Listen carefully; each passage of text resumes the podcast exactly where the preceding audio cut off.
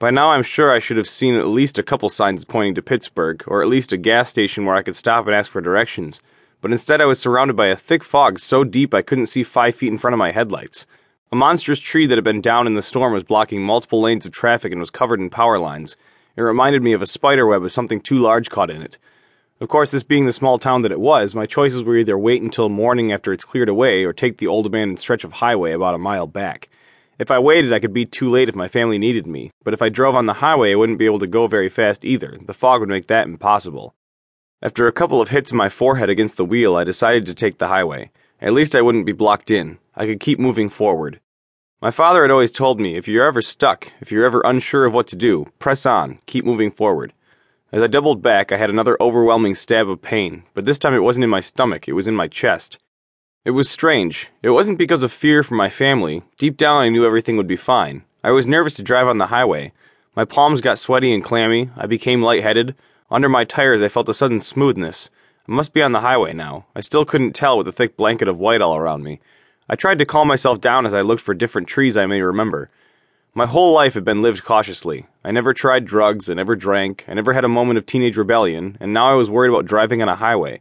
My fear of life was probably the same reason I never dated a girl, let alone tell the one of my dreams I liked her.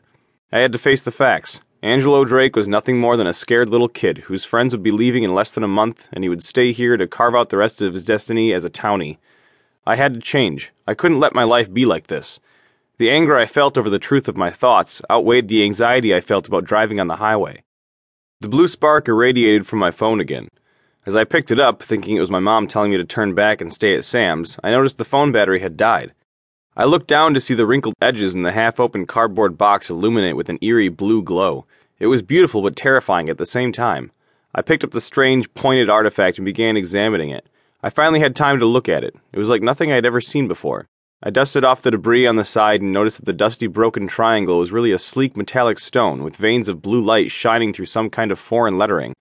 The object didn't feel like cold marble. It felt organic, like it had its place in that car with me that night, like it was part of me. I glanced up at the road, knowing that I had taken my eyes off the road for far too long, only to look up and see a tall, statuesque, dark haired man in front of my car. His eyes were a fiery electric blue. His skin looked like tan marble, and he just stared right back at me.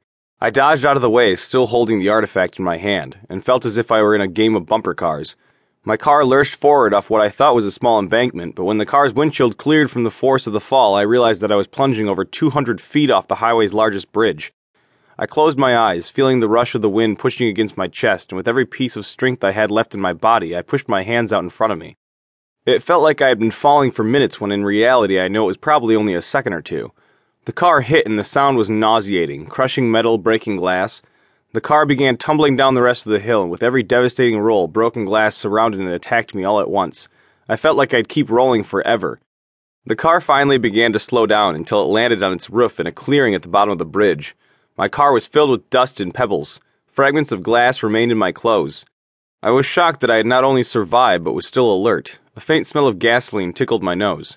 I knew I had to get out of this car as soon as possible. I fidgeted with my seatbelt, only to realize after it was undone I was still suspended from my seat. A warm drizzle tickled my chest and chin. I looked up at my chest.